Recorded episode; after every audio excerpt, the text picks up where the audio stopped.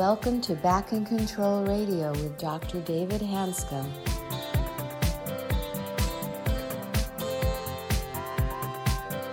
Hello, and welcome back to another episode of Back in Control Radio with Dr. David Hanscom. I'm your host, Tom Masters, and our guest today is Jeffrey Lazarus, who is rejoining us to continue his discussion about the power of medical hypnosis to treat a wide variety of chronic conditions. Thank you, Tom. Um, Jeff, welcome back to the show. Um, Jeff is a friend of mine. We've known each other for about maybe almost 10 years now. And we met through a conference put on by Dr. David Burns about um, cognitive behavioral therapy. And so Jeff has got lots of skills. One of them is he, although he's trained as a pediatrician, he sees all age groups. He deals with what is called functional disorders, which he and I are both going to discuss are not functional. They're a result of alterations in your body's chemistry. And what I'm excited about in the Bay Area is that he's been using medical hypnosis for many years, which is a very desirable, effective treatment for many chronic disorders that mainstream medicine does not do a very good job with. And I'm going to rant for a second, but before I rant, I'm going to ask you welcome Jeff back to the show. Welcome, Jeff. Thanks for being with us. Thank you again for this opportunity. Nice to be back. So, Jeff's, we talked about medical hypnosis on the last episode. That um, Jeff, you want to give like a three sentence summary of medical hypnosis? We talked about how it's not a circus performance; it's really just deep relaxation of the nervous system. But could you re-explain that for us really quickly? Sure. So medical hypnosis is when people are in a highly focused state of mind, such as when you're in the zone playing your sport, or when you're uh, involved, people who are musicians or actors when they're performing or playing the piano, something like that. Uh, so in a highly focused state of mind. And what we do with patients is we help them to create an empowering experience to help them solve their problems and hypnosis helps allow patients to become more open, more suggestible when they only when they want to be suggestible, of course. There's right. no such thing as mind control. Right. it helps them to accomplish things that they didn't think that they could ordinarily do. Uh, you, you could also call it visualization, guided imagery. I think those are more commonly used terms. Right.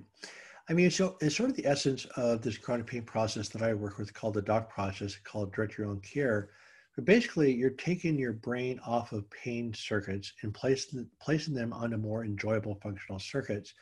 And it's not to distract yourself from these other circuits, it's really shifting gears.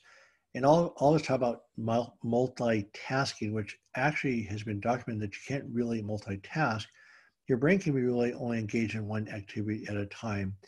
I'll never forget the story of a, of a veteran, of a Vietnam vet, who was a big guy and had total body pain for 20 years, gone through every physician you can imagine. And all of a sudden he leans over and talks to me. He says, You know, I build choppers. I go, What do you mean? You know, the big motorcycles that are super fancy? He says, I build those. He says, When I'm in my shop, I never feel my pain. Exactly. So what happens, it's not, he's just, he's not distracting himself. He's just created this massive shift of his attention, right? So you talk about focused attention, that's what you're referring to, right? Exactly. Focused attention, a highly focused state of mind. And what you focus on, you amplify. And your veterinary, your, your veteran who you just described demonstrates that beautifully. Most people, when they're in pain, they, as you know, David, you're a pain expert, they focus on pain and they're, they're their doctors ask and their nurses ask, the nurse practitioners, what's your pain level? What's your pain level? Their spouses ask, what's your pain level? What's your pain level? The parents ask their kids like 20 times a day, what's your pain level? Right. And as Michael Yapko, my mentor, says, what you focus on, you amplify. So when you, this guy is in his shop working on choppers, he's focused on working on choppers. He's in the moment. He's right. not, he can't even, you know, experience anything else. Right. And I've also said in the treatment of chronic pain, there's actually no goal here. I mean, the goal isn't actually to get rid of your pain. The goal is to connect with what's in front of you. And paradoxically, as you connect with what's in front of you, the pain actually disappears. But it's not a trick. You're not doing it to distract yourself because otherwise the pain's still running the show. It's truly shifting gears into a different spot. Then the key issue that we're taking advantage of, and that's why you have to learn the skills and keep repeating them over time, is a term called neuroplasticity, where your brain actually physically changes structure new neurons, new connections, new glial cells, all sorts of things happen in the brain very, very quickly. So your brain changes every second.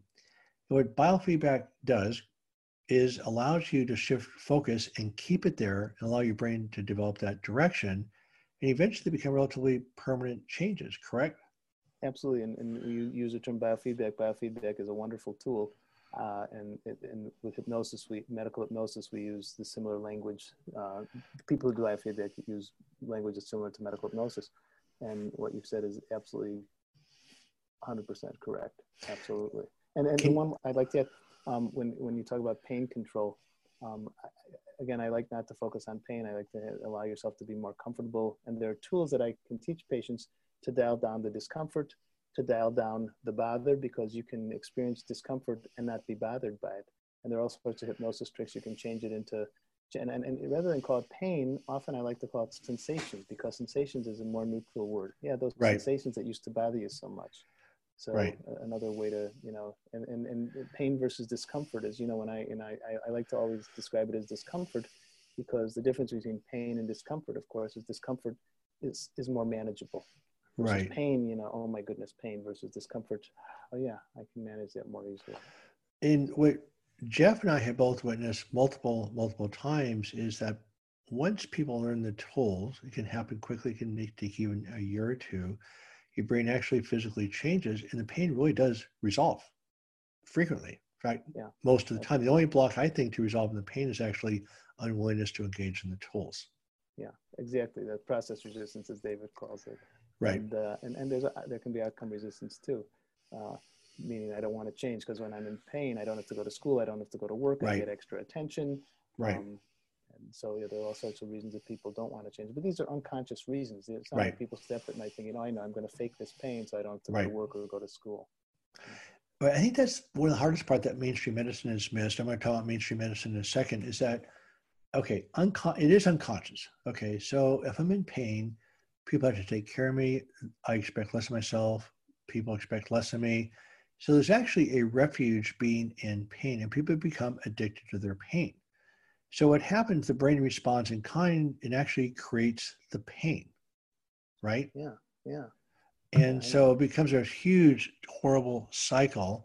And then the neuroscience lab out of Chicago has pointed out that they actually can show on functional MRI scans people that will become addicted to their pain, which to me as a surgeon initially was completely backwards. I still don't quite understand it, but it's really clear with the neuroscience research as you become addicted to your own pain. So I have a question for you. Um, right now, we know that with it's migraine headaches, or irritable bowel, or chronic, chronic pain in general, anxiety, main what we consider mainstream medicine simply is not doing the job, right? Correct. And what I have been shocked at is I was trained in traditional techniques. I spent eight years of my practice doing aggressive surgery with lots of mixed results.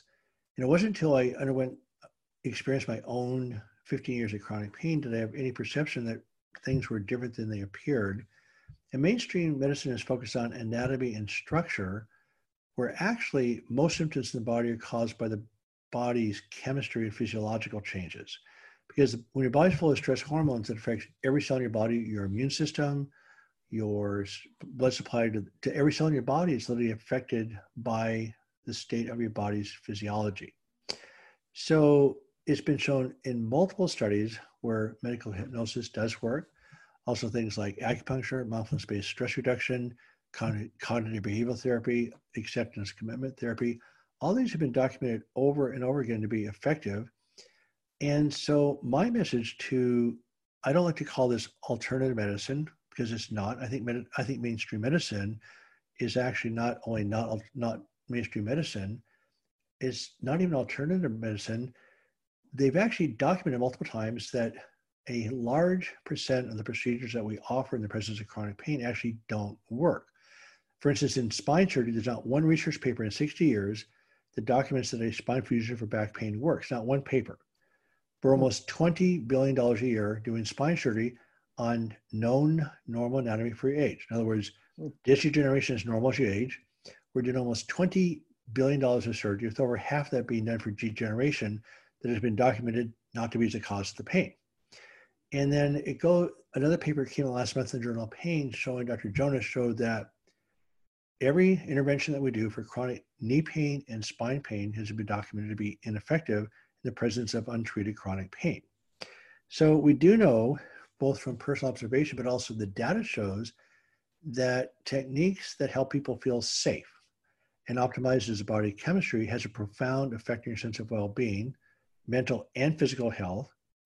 And so I don't like the word integrated medicine because that to me is what mainstream medicine should be is integrated medicine because the mind and body are just a unit. And I think what medical hypnosis does is sort of brings these two back into congruency is one of the goals. Absolutely. Absolutely. Yeah. And, and I think as you were talking, we talked about before this session, this section started, um, why isn't it accepted more? You know, you say the word, uh, so for example, um, mindfulness is embraced. Okay. And there, there's some similarities between mindful, there are a lot of similarities between mindfulness and hypnosis. Um, but why is hypnosis not embraced? Medical hypnosis. Well, when people hear the H word, hypnosis, they think of, you know, the the the, the mind control and what they see in movies and cartoons.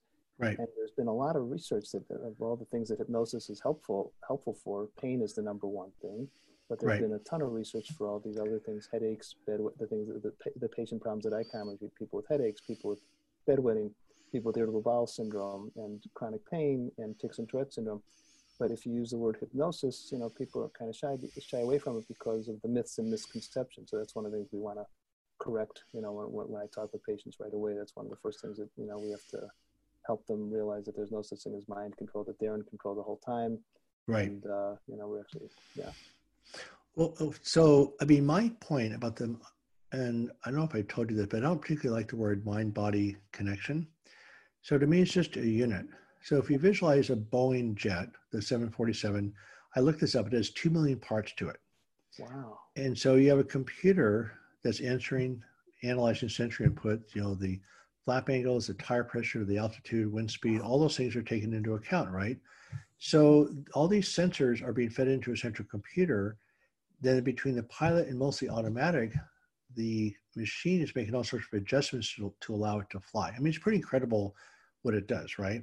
Okay, so that's two million parts. So how would that jet fly if it didn't have a computer? Not going to happen, right? Yeah. And how could the computer fly without the jet? So that's just a unit, right? Yeah, Okay, interesting. So yeah. the human body has 50 trillion cells. Ooh. The brain itself has 80 billion cells. And what blew my mind is that each dendrite, each one neuron has 10,000 connections. So the, the possibilities of connection, so you have 80 billion cells, each one of those cells has 10,000 connections. Then the glial cells are another 80 billion cells. Those are the, the supporting cells that provide the myelin and stuff like that. So you have trillions of cells in your body. They're all linked together by the nervous system. How do you think your body would function without the brain to interpret the sensory input to make adjustments to keep you alive?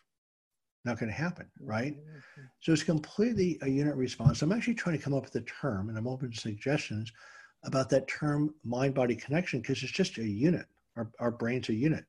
So, like for instance, when you think sad, you can think the word sad is fine, but when you feel sad, it's a combination of your brain thinking something, but also feeling some type of physical reaction, right? Yeah, In other words, the word sad doesn't mean anything.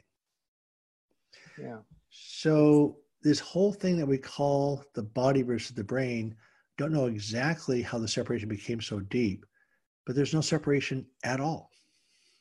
yeah.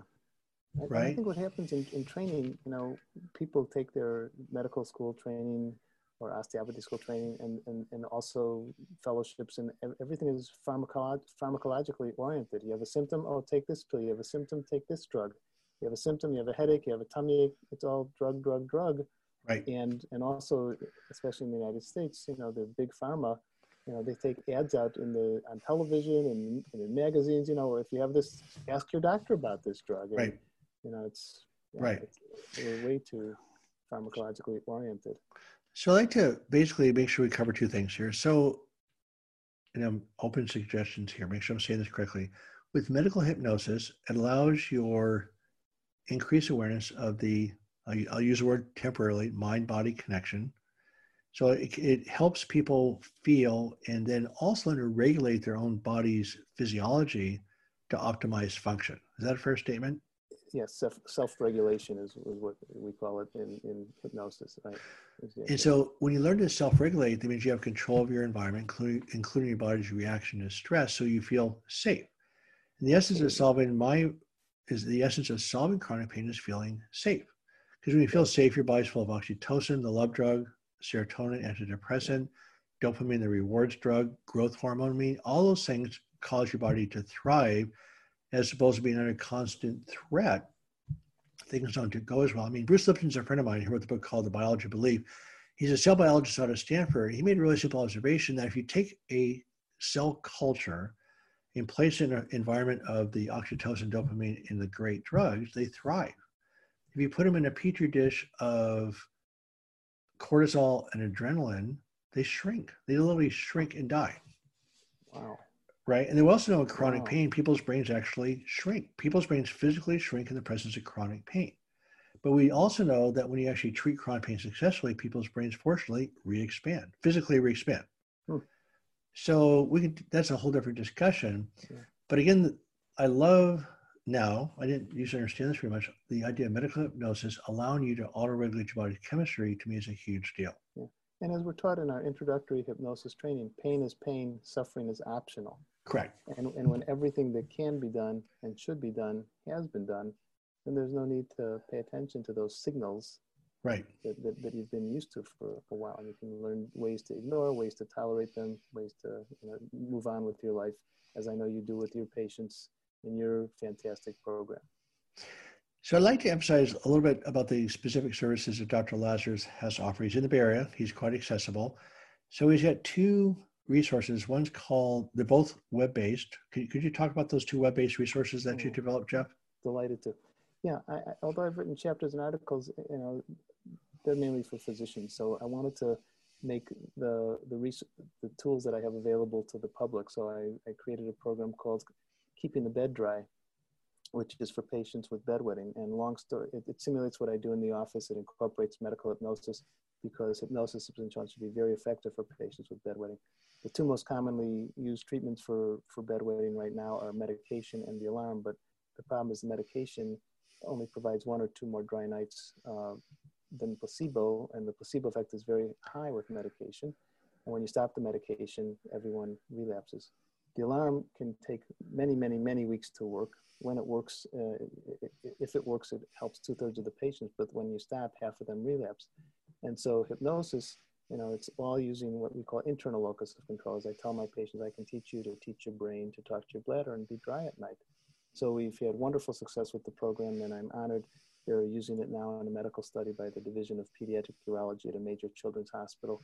So we'll we'll have the data in another year and a half or so. But that's exciting and and you know simulates what uh, I do in the office. So the mind uh, is amazing, and the kids get better so much more quickly with, right. hypnosis. No medication, no alarm, no side effects.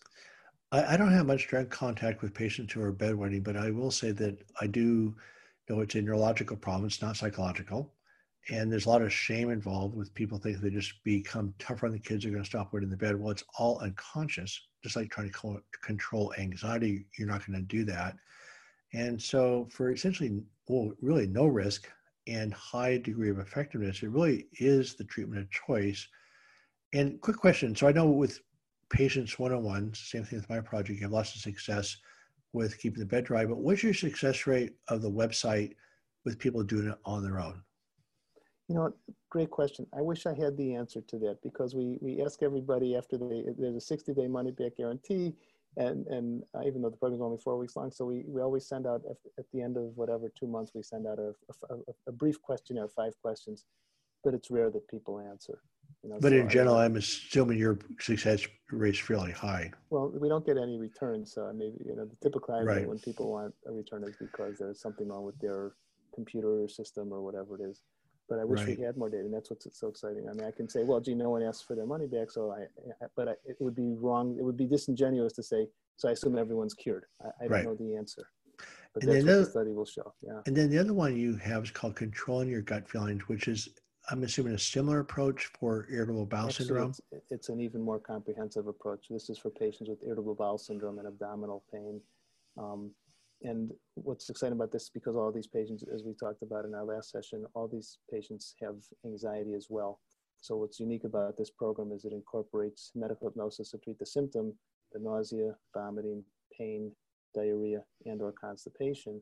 And it, it incorporates David Burns's uh, CBT approach, uh, the magic dial, which is a very quick but po powerful tool. And David was very generous in allowing me to, to use his, uh, his magic dial for the program. So again, you, you, you, you need to control for these patients you can't just control the symptom because then the anxiety right. is still going to be there. So you can't just control the anxiety because the symptom is going to be there. So my, my program incorporates, it's a very comprehensive, it incorporates medical hypnosis, cognitive behavioral therapy strategies, and also motivational interviewing uh, techniques, which are very powerful. Yeah, I do want to emphasize, uh, again, Jeff is an unusual combination of skills here because, he, again, pediatrician for a long time, but he deals with all age groups now. Irritable bowel course is extremely common in adults. We also know the incidence of chronic pain in pediatrics has gone up 800% in 10 years. Mm. And basically, the incidence of anxiety course has gone through the ceiling. Have you have you dealt with eating disorders at all, Jeff? Have you, have you a chance to deal with that, or not so much? I, I, I choose not to. I think hypnosis can be helpful for it, but is only part of the program. Eating right. disorders, you really need a specialist in eating disorders. And what we're taught in our introductory, again, in our introductory hypnosis training, you can add hypnosis as something you already treat. So if I if I'm treating patients with bedwetting, for example, or irritable bowel syndrome in my as a pediatrician, now that I know hypnosis, I can add that. But just right. because I've learned hypnosis doesn't make me qualified to treat patients with depression or generalized right. anxiety or obsessive compulsive disorder. Right. We want to practice within our scope. But the other thing that Jeff does, which is interesting, he also does the team approach, T E A M, with Dr. David Burns, training, also cognitive behavioral therapy. Um, so it helps. There's a lot of stress involved with irritable bowel and spastic bladder. So those are incorporated into your practice also, correct? Correct. The team approaches, yeah. And yeah. and what's the team approach exactly? What's the general flavor? Sure. It, it's an acronym for TEAM: testing, empathy, assessment of resistance, and methods. So testing, we have patients fill out a questionnaire before and after each session, telling us how sad they are, how anxious they are, how angry they are, uh, how happy they are, and then uh, and that's very helpful. And then at the end of the session, they evaluate how was the session. Was it helpful? Was it not helpful? What did you like least about it? Was Dr. Lazarus kind? Was he empathic? Am I going to do I want to do the homework? You know, those, right. those kinds of things. it's a wonderful uh, tool for us to use uh, to help interact with the patient and really assesses how you connected with your patient because that's the key thing. You know, you, you can be the best therapist in the world, but if you're not connecting with your patient, it's not going to work. Right. The second thing is empathy it's not just enough to understand how someone feels. You have to repeat, tell them. Yeah, I imagine you might be feeling sad or frustrated and disappointed, and, and I feel sad to hear that you're going through this. So it's it's one thing to feel. It's another thing to let them know you're feeling it. And I think empathy is the number one thing. If if you don't, if you're not empathic with someone, they're not going to want to work with you. You mean, and then assess, assessment of resistance is what David refers to as um, the, a very sophisticated way to determine if a patient is actually motivated to get better. You know, right. Some kids, some kids who have irritable bowel syndrome, you know, they stay home, they're watching video games all day and watching television, and the parents say, "Oh, it's the only thing that gets his mind off the pain." Well, yeah, but uh, you know, that's that just reinforces, you know, that that's right. a positive pattern for the kid. Yeah. Right. And then and then uh, the M is the method. So for me, I would use then hypnosis and or CBT, depending on what the problem is. Right. Yeah, I would say the essence of the Doc Project. I mean, my book is what it is. It's a framework of care. The website presents an action plan but I still think the essence of this solution is feeling safe, which starts with the doctor patient relationship. You have to be able to talk to your patients, get to know them. Every person I know that's effective treating these chronic disorders has a nice relationship with their patients. They actually talk and listen to their patients. Yeah. And so, again, that's one of the things that um, is really, really key. We're actually fighting that battle a little bit on fee schedules. But um, again, Dr. Lazarus does talk to people. I've been very impressed with that whole empathetic supportive system that's a big part of the solution is that you're given tools to relax through medical hypnosis, but actually listening and talking to your patients is a pretty big deal. Absolutely, that's all part of it. And you can be the best hypnotherapist in the world, but if you haven't connected with the patient, it's not going to work. I, right. I saw I saw a young woman. I'm not saying this to brag, but uh, she saw a very well-known hypnotherapist, and he or she spent an hour with this patient and provided what I would have considered a beautiful recording, but it didn't work. And, and I'll, I'll share a humbling story about me. I remember I met with a, uh, oh, about 11 year old girl, another girl with, with abdominal pain and anxiety. And so after a couple visits, the, the pain was better and the anxiety was better. And the mother wanted her to do sleepovers. and the girl wasn't ready for this. And I said, "You want to do this?" And she, you know, you could tell. And I have a wonderful video, which when I lecture, I show one of my failures. Um, how do you feel about that? And you could tell from her body language, she was not what I'd call wildly enthusiastic about it. But the mother, and I knew that the that this is what the mother wanted, but the kid wasn't ready for it. And so there were, I listened to the wrong voice. There are two voices. Jeff, you can do this. This is what you're hired for. You helped her with her abdominal pain. This is what the mother wants, but right. the kid wasn't ready. And and I did a what I what what I thought after, oh, what a beautiful, brilliant hypnosis session. And of course, it was a total failure because the kid wasn't ready.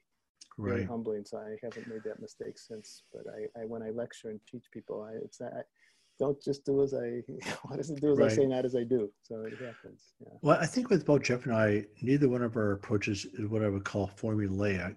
Every patient's individual, everybody has different needs. And the, the part that I challenge myself on a regular basis is, is staying aware and trying to listen carefully and trying to see the world through the patient's eyes. And Jeff just gave a beautiful story about really he sensed the lack of readiness, which is actually a big deal. Yeah. And so a lot of money you spend doing treatments on people that aren't ready, you know, it's just not going to work. So Jeff, thank you very much. Do you have do you have any um, comments as far as this last session that you'd like to share with the uh, with the audience? I just want to thank you for this opportunity, and, and I'm happy to see patients for with, with, with children, adolescents, and adults who have chronic pain, who have headaches of all sorts, uh, performance anxiety, musicians, dancers, actors, public speaking, test anxiety, uh, sports performance, uh, irritable bowel syndrome and abdominal pain, bedwetting, and patients with tics and Tourette syndrome. So it's, it's been an honor to, to be on your show, and it's nice to see this side of you, David, because as you mentioned, we're friends too, and I it's That's I've always, I, always learn from you whenever we talk, whether it's one on one or in a in a group setting or in a professional setting. So this is just a, a real a real honor and treasure and, and, a, and a really a kick for me to and how much I can't tell you how much I enjoyed this and appreciate you allowing me to be on your show and spread the word about hypnosis and about the home programs, uh, keeping the bed dry and controlling your gut feelings that, that are available for people who don't have access to me personally. You know, when you have bedwetting or uh, irritable bowel syndrome. Well, thanks. So, uh, Dr. Lazarus' website is um, www.jefflazarusmd.com. It's one word, jefflazarusmd.com. And he has two websites. One's called keepingthebeddry.com, one word. Also, controllingyourgutfeelings.com. And those are all resources that are readily available to you. Another resource, Jeff, which you may not be aware of, which I'm going to make more and more public, is that every weekday from 12 to 12:30 Pacific Daylight Time or Pacific Time, um, I just have a half hour question and answer session for people that are just oh, working through the concepts yeah. of learning. So good. there's a link on my website. You just hit the link and you're on the on the conversation. But we've had a lot of fun with that, and people are making progress quickly just listening to other people's stories. it's been a lot of fun. So thank you. Yeah thank you, everybody. And uh, thank you for this opportunity. Keep doing the great work you do, David. You know, we didn't talk enough about you, but uh, you know, you you are just doing amazing, amazing work, and uh, keep fighting the good fight. Thanks. I'd like to thank our guest, Dr. Jeffrey Lazarus, for joining us today and providing more insights into how he uses medical hypnosis to treat a wide variety of different conditions.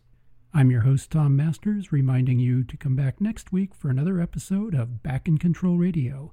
And remember to visit the website at www.backincontrol.com. Thanks for listening today, and join us next week for Back in Control Radio.